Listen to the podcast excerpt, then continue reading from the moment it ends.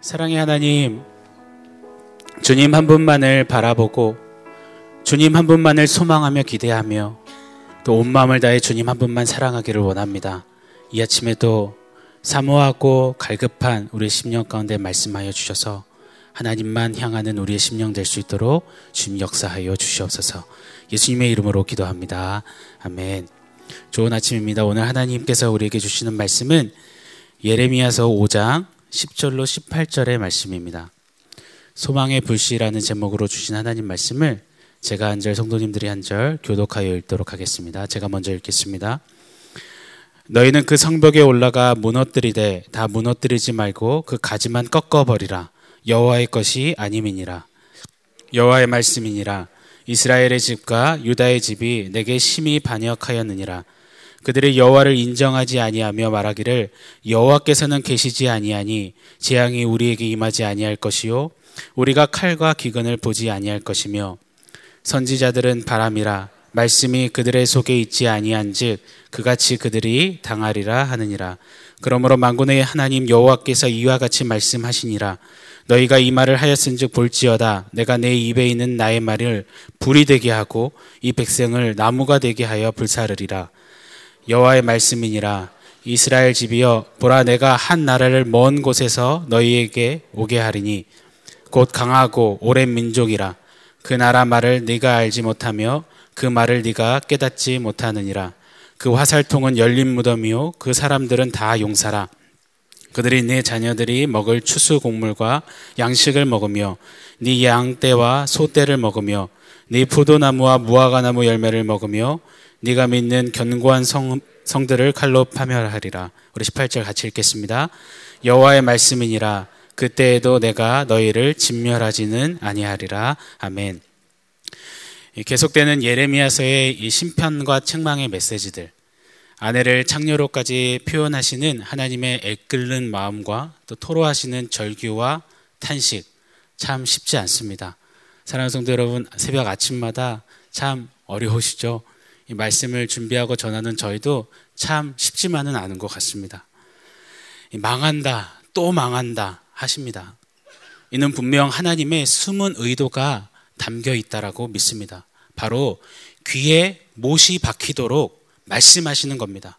진짜로 심판이 임했을 때 그 순간이 되면 유다로 하여금 아, 그때 하나님이 이미 말씀하셨었지.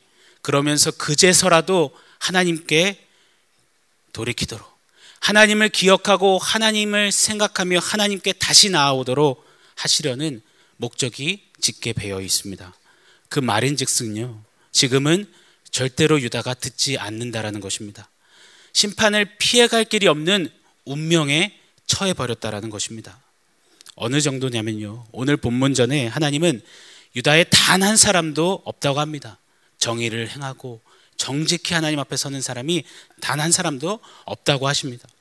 소돔과 고모라 때는 그래도 10명이라도 찾아보라라고 하셨는데 유다 땅에는 한 명이 없구나 하면서 마음을 절규하듯 토로하십니다.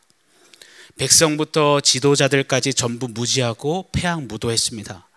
회개의 모양새는 어느 정도 갖추는 듯 했으나 하나님은 명확히 찝으십니다. 아니라 거짓 맹세 하고 있구나 하고 말씀하십니다. 오늘도 어김없이요. 이어서 말씀하십니다.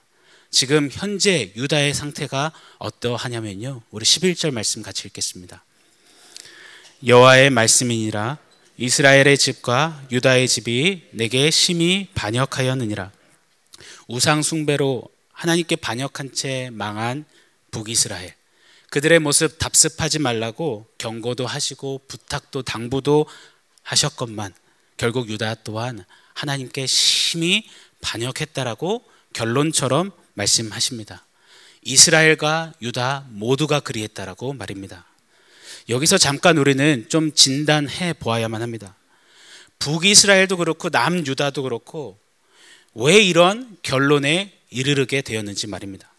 어떻게 단 한 사람도 예외 없이 모두가 다 어찌 그리 되었는지 말입니다. 잘 아시다시피요. 이스라엘과 유다를 포함한 하나님의 백성들은 하나님을 완전히 버리지는 않습니다.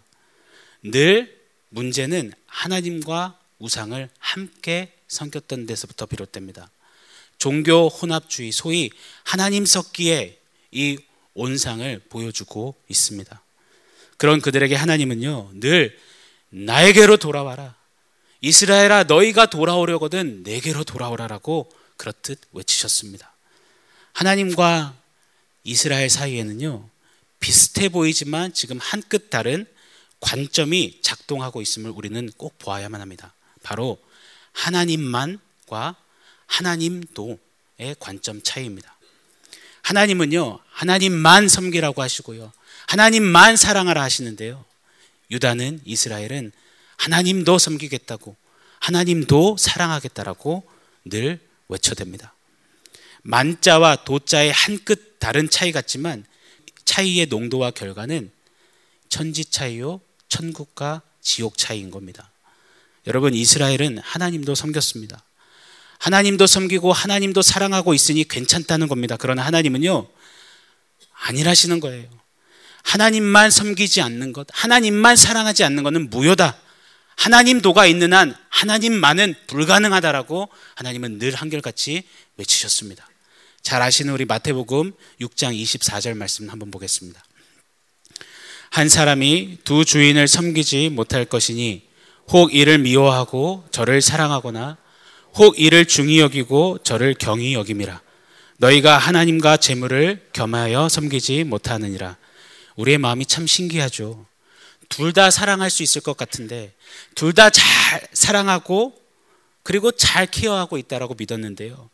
반드시 그 틈이 생기게 마련이라는 겁니다.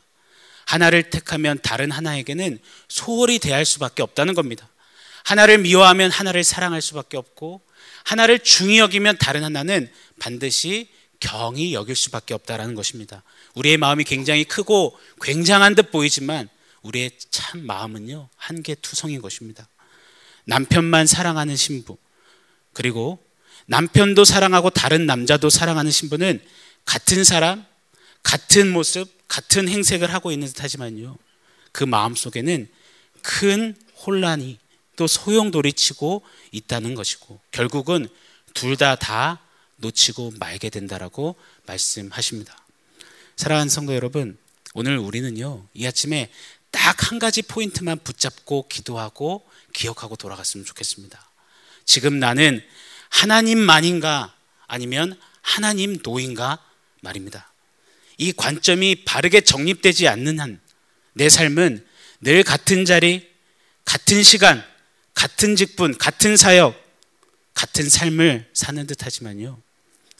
내 마음속은 큰 균열과 요동침 속에서 무너지고 있다는 사실을 꼭 기억하셔야 할 것입니다. 원하옵기는요, 좀 모자라고, 좀 부족하고, 좀 돌아가고, 좀 더뎌지는 것 같아도요, 오늘 이 아침에 드린 찬양처럼요, 주님만, 주님만 사랑하리 고백하는 우리가 되기를 소원합니다. 곤고한 자리에서도요, 주님만, 주님만 사랑하리. 아픔과 병듦의 시간일지라도 주님만, 주님만 사랑하리. 소망이 다 끊쳐지고 내 모든 계획이 굽어도는 것 같아도 주님만, 주님만 사랑하리. 잘 되고, 잘 나가고, 형통해 보이는 그때는 더더욱 주님만, 주님만 사랑하리. 그렇게 고백하는 우리가 되기를 예수님 이름 받들어 간절히 축원합니다. 하나님만이 아닌 하나님도 자리에 서면은요. 처음에는 잘 모르겠지만 점차 내면에 이런 바이러스가 쌓이게 되고 자욱하게 되는 겁니다. 우리 12절 말씀 같이 읽겠습니다. 그들이 여호와를 인정하지 아니하며 말하기를 여호와께서는 계시지 아니하니 재앙이 우리에게 임하지 아니할 것이요 우리가 칼과 기근을 보지 아니할 것이며 하나님을 인정하지도 않고요. 하나님 안 계시다. 그러니 칼, 기근, 심판 글쎄 그런 거 없을 것이다. 라고 무의식 중에 우리 내면은 이 영적 바이러스로 가득 차고 병들게 된다는 겁니다. 입은 찬양을 부르고 있고 입술은 말씀을 외고 있어도요. 우리 마음은 그렇게 병들어 가게 된다는 선포입니다. 불보듯 뻔한 결국은요. 하나님 백성이 하나님 없다 하게 된다는 겁니다. 신부가 나가서 전 신랑 없어요. 아들, 딸이 나가서 아, 전 아빠 없어요. 라고 말하는 결론. 이 관계 속에서 이런 행동보다 더 큰 배신, 상처, 배반, 배은 망덕은 없는 것입니다. 그런데 유다가 꼭 그렇다라고 하세요. 우리도요. 우리 일상에서 마치 하나님 모르는 사람처럼 언행하게 되면요. 지금 유다가 꼭 내 모습이구나. 우리는 하나님 말씀 앞에 돌아봐야 하는 것입니다. 중차대한 결정의 순간에 아니면 삶의 소소한 시간에 지금 내 눈에 하나님 안 보이니까 하나님 없는 양 이 정도는 괜찮아. 그러면서 눈 질끈 감는 것 그것 내 안에 유다의 모습인 것입니다. 괜찮아. 지난번 김 집사님도 보니까 그러고도 괜찮던데. 이 집사님은 더한 것도 했는데 봐 지금 대박 났잖아. 이 정도는 괜찮아. 심판이라고 저주라고 아유 그거 구시대적인 패러다임이야. 그거 무슨 오늘날 무슨 소리야? 그거 구약 얘기야. 우리는 신약 스타일이야. 이거 아니 될 것입니다. 오늘 말씀을 보면은요. 이러한 이스라엘 유다의 병든 이 사상 생각 속에 선지자들도 한 목, 큰 몫을 했다라고 말씀합니다. 이미 일전에 예레미야를 통해서 하나님은 고발하셨습니다. 거짓 선지자들이 저마다 백성의 꼭두각시 노릇하면서 광대 노래했다고 말입니다. 코앞까지 드리워진 하나님의 임박한 심판 앞에서도 그냥 그저 백성들이 좋아라 하는 소리만 외쳐대며 평안하다, 평안하다, 평강이다라고 외쳐야 됐습니다. 13절에 하나님은 이렇게 평가하십니다. 같이 읽어보겠습니다. 선지자들은 바람이라 말씀이 그들의 속에 있지 아니한즉 그같이 그들이 당하리라 하느니라. 선지자들의 그럴싸하고 달콤한 소리, 그 화려한 언변, 우리 선지자님 설교 끝내주세요. 그런데 바람이라고 하시는 겁니다. 바람 잡는 것처럼 허무한 것이다라고 하세요. 역사도 능력도 하나님의 기름 부으심도 전혀 없는 훅 사라지는 바람 같다 하십니다. 말씀 시간이라고 열심히 말씀 전하는데 하나님은 그들 속에 말씀이 없구나라고 하십니다. 너무나 두렵고 떨리는 선언이십니다. 사랑하는 성도 여러분, 고로요. 이 땅의 목회자들을 위해서 간절히 기도해 주기를 간곡히 부탁드립니다. 바람 잡는 그냥 백성들로 하여금 하나님도 사상 부추기는 그런 달변가가 아니라 하나님 말씀으로 하나님만을 외치는 이끄는 목회자들이 되도록 성도님들 기도해 주시기를 부탁드립니다. 우리 14절 같이 읽겠습니다. 그러므로 만군의 하나님 여호와께서 이와 같이 말씀하시니라 너희가 이 말을 하였은즉 볼지어다 내가 내 입에 있는 나의 말을 불이 되게 하고 이 백성을 나무가 되게 하여 불사르리라 하나님 인정 안 하고 하나님 없다 하면서 하나님의 심판의 말씀을 무시한 유다 그리고 그 유다를 부추기며 동일하게 하나님 말씀 없이 자행하던 선지자들 그들을 향해서 지금 하나님은 예레미야를 보내시는 겁니다. 예레미야에게는 하나님 말씀을 주시고 그 말씀이 불이 되게 하시며 그 불과 같은 말씀으로 하나님도 일관하던 백성들과 선지자들을 불사르겠다라고 말씀하십니다. 사랑하는 여러분, 저는요, 이 마지막 때에, 이 마지막 시대에 예레미야처럼 살고 싶습니다. 저는 이 마지막 말세지 말에 예레미야처럼 좀 서고 싶습니다. 아이였고, 연약했고, 두려움도 많았던 예레미야. 그러나 예레미야에게는 단 한 가지 분명한 것이 있었음에 틀림이 없습니다. 바로 하나님만요. 하나님만 붙잡고 하나님만 바라고 섬기는 그에게요. 다 없지만 하나님은 딱 택하셔서 하나님의 말씀을 담으십니다.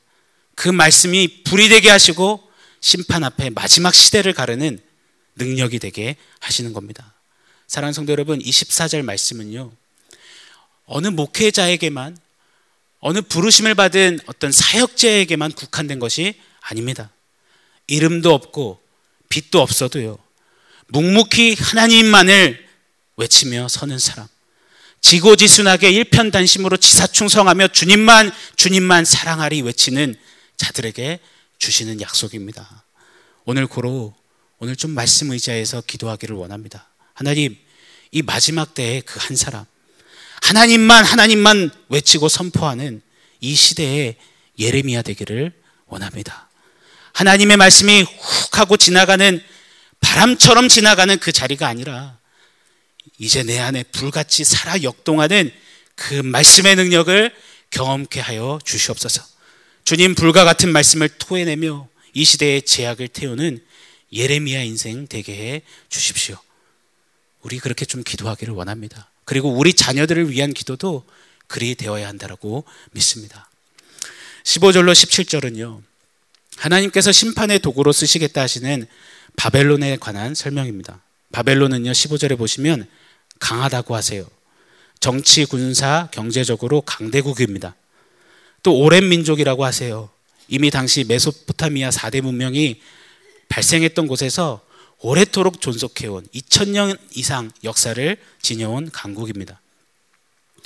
화살통이 열린 무덤이라고 하세요. 활을 어찌나 잘 쏘는지요. 열어서 쐈다만 하면 다 사른다라는 것입니다. 그냥 군사가 아니라요. 아주 특전사급 용사라고 하십니다. 유다의 전리품과 양식과 곡식과 모든 것을 다 약탈해 간다라고 하십니다. 17절에 보시면요. 내 자녀들이 먹을 이라라고 번역되어 있지만 원어적으로는요. 바벨론이 유다의 자녀를 아들 딸들을 집어 삼킨다라는 뜻입니다. 자녀들을 죽이고 노예로 포로로 사로잡아 간다라는 말씀인 것입니다. 이것이 하나님 도의 결국입니다. 하나님만 섬기고 하나님만 사랑하면 되는 인생이요. 하나님도 하면서 잘 살아보겠다고 하는 순간 모든 것을 잃고 자기 목숨보다 중히 여기는 자식까지도 결국 잃게 된다라는 것. 그것이 하나님도의 결론이라고 말씀해 주십니다. 사랑하는 성도 여러분, 이 유다를 반면교사 삼아서요. 하나님만으로 좀 방향 전환하시게 되시는 우리 성도님들 한 분 한 분 되시기를 축복합니다. 자녀를 위한 기도가요. 잘됨과 형통과 성공, 스카이캐슬이 아니라 하나님만으로 다시 방향 전환하며 하나님만으로 돌이킬 수 있도록 하나님만 사랑할 수 있도록 해주십시오. 이것이 우리 다음 세대 자녀를 위한 우리의 한 가지 기도와 소원이 되어야 할 줄을 믿습니다. 하나님만의 자리에서 떠난 하나님도의 유다를 향해서 하나님은 심판을 선포하세요. 계속이요. 오늘 본문에서도요. 그런데 우리는요, 그 속에서 진짜로 봐야 하는 것이 있습니다. 예레미야 내내 심판 속에 보이시는 분명한 한 가지 진리, 사실이 있습니다.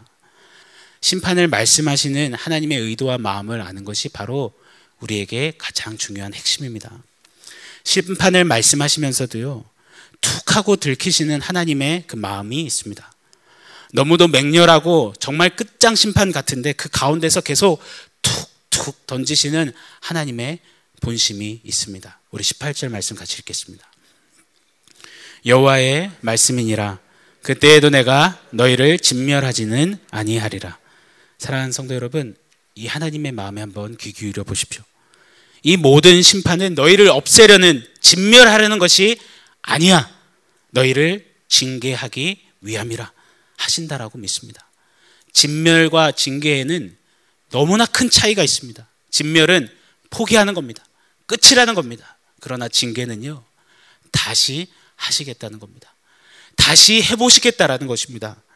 남은 자를 남겨두고 다시 유다 안에 새 일을 행하시겠다라고 하나님의 마음이 담겨 있는 겁니다. 하나님도 이 바이러스를 제하시고 이제 내가 하나님만으로 너희를 세우겠다. 다시 살리시겠다 하시는 겁니다. 우리 10절도 한번 읽어보겠습니다. 너희는 그 성벽에 올라가 무너뜨리되 다 무너뜨리지 말고 그 가지만 꺾어버리라. 여호와의 것이 아님이니라. 마치 유다를요 포도나무에 비유하세요. 그러시는데 하나님 마음 또 들켜버리십니다. 다 무너뜨리지는 말라. 농부가 포도나무에 병든 가지를 이 잔가지들을 가지치기 하듯이요. 그 가지들만 꺾어내라. 하나님 도로 이 병균으로 병든 가지만 제하여 버리고 나머지는 절대 손대지 말고 그냥 두어라라고 하십니다. 건들지 말라고요. 사랑하는 성도 여러분, 하나님은 유다의 이 하나님 도를 징계하시고 그리고 다시 살리셔서 하나님만으로 우리를 일으키시기를 원하십니다. 그것이 하나님의 본심이고 하나님의 본 마음인 것입니다. 다시 신부의 영성을 바르게 정결하게 거룩하게 회복하기를 원하십니다. 신랑 하나님만 섬기고 남편 하나님만 사랑하도록 그런 일편단심의 신부로 세우기를 원하시는 것. 그것이 유다를 향한 오늘 저와 여러분 신부들을 향한 하나님의 마음임을 꼭 잊지 마시고 기억하게 되시기를 축복합니다. 지난 금요일 새벽에요. 예레미야 4장 이 후반부 말씀을 설교하고 내려갔는데 성도님 한 분이 제게 찾아와 주셔서 이렇게 인사해 주셨습니다. 목사님, 혼내 주셔서 고맙습니다.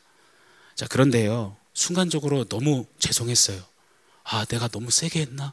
좀 불안도 했습니다. 제가 감히 어떻게 성도님을 혼내요? 라고 했습니다. 그런데 아니요. 그 인사가 딱 정답입니다. 하나님 말씀이 우리를 혼내주셔서 정말 정말 다행이고 정말 정말 그게 참 소망임을 다시금 깨닫게 하십니다. 저도 말씀을 준비하면서요. 정리하면서 하나님 이거 어떻게 해야 되죠? 또 같은 말씀인데요. 했지만 그러면서 내내 이렇게 고백했어요. 하나님 또 혼내주셔서 감사합니다. 혼내신다는 것은요. 오늘 제목처럼 아직 우리에게 소망의 불씨가 남아있다라는 증거 아니겠습니까? 잘못을 저질러 나쁜 길에 빠져드는 자식을요, 그냥 두고 볼 수 없어서 회초리 드는 부모의 마음, 우리 하나님 마음 아니겠습니까? 부모의 징계 회초리는요, 이면에는 부모의 사랑만 있는 것입니다. 호되게 회초리질 하면서 회초리를 드는 순간부터 가슴이 아리는 것, 벌써 후회하는 것 그것이 부모 아닙니까? 그러면서 매질하면서도 아들아 딸아 너는 그러면 안 되잖아. 너는 너만큼은 그러면 안 되잖아. 너 그러다 죽잖아. 너 죽으면 나도 죽잖아. 너만큼은 살아야 하잖아. 이게 부모 마음 아니겠습니까? 혼내시는 회초리질 하시는 하나님의 본 마음임을 사랑하는 성도 여러분 잊지 마십시오. 오늘도 부으시는 이 징계의 말씀 속에서 짙게 배어 있는 하나님 마음, 이 신랑 마음 깊게 보게 되시기를 축원합니다. 그리고 오늘이 또다시 신부에게 주시는 기회임을 잊지 마시고 믿음으로 보시기를 바래요. 그리고 믿음으로 반응하십시오. 하나님, 하나님도의 자리들, 시간들, 관계들 그 바이러스를 오늘 제하고 하나님만 택하여 서겠습니다. 그럼 우리가 되기를 간절히 소망합니다. 하나님, 오늘도 혼내주셔서 고맙습니다. 주님만, 주님만 택하고 사랑하는 우리 모두 되게 하여 주시옵소서. 함께 기도하겠습니다. 하나님, 하나님만 택하고 하나님만 기대하고 하나님만 사랑하면 되는 우리가 하나님 도를 외치며 참 많이 하나님께 배신했음을 고백합니다. 하나님 오늘도 불과 같은 말씀으로 회초리질 하시지만 그 이면에는 깊은 사랑으로 우리에게 베푸시는 은혜임을 보게 됩니다. 하나님 그 은혜와 사랑 앞에서 우리의 제약을 끊어내기를 원합니다. 하나님도 사랑하고 우상도 사랑하려던 내 안의 유다가 오늘 끊어지게 하여 주시옵소서. 하나님만 지고지순하게 일편단심으로 사랑하는 정결한 주님 신부 되도록 성령 하나님 역사하여 주시옵소서. 예수님의 이름으로 기도합니다.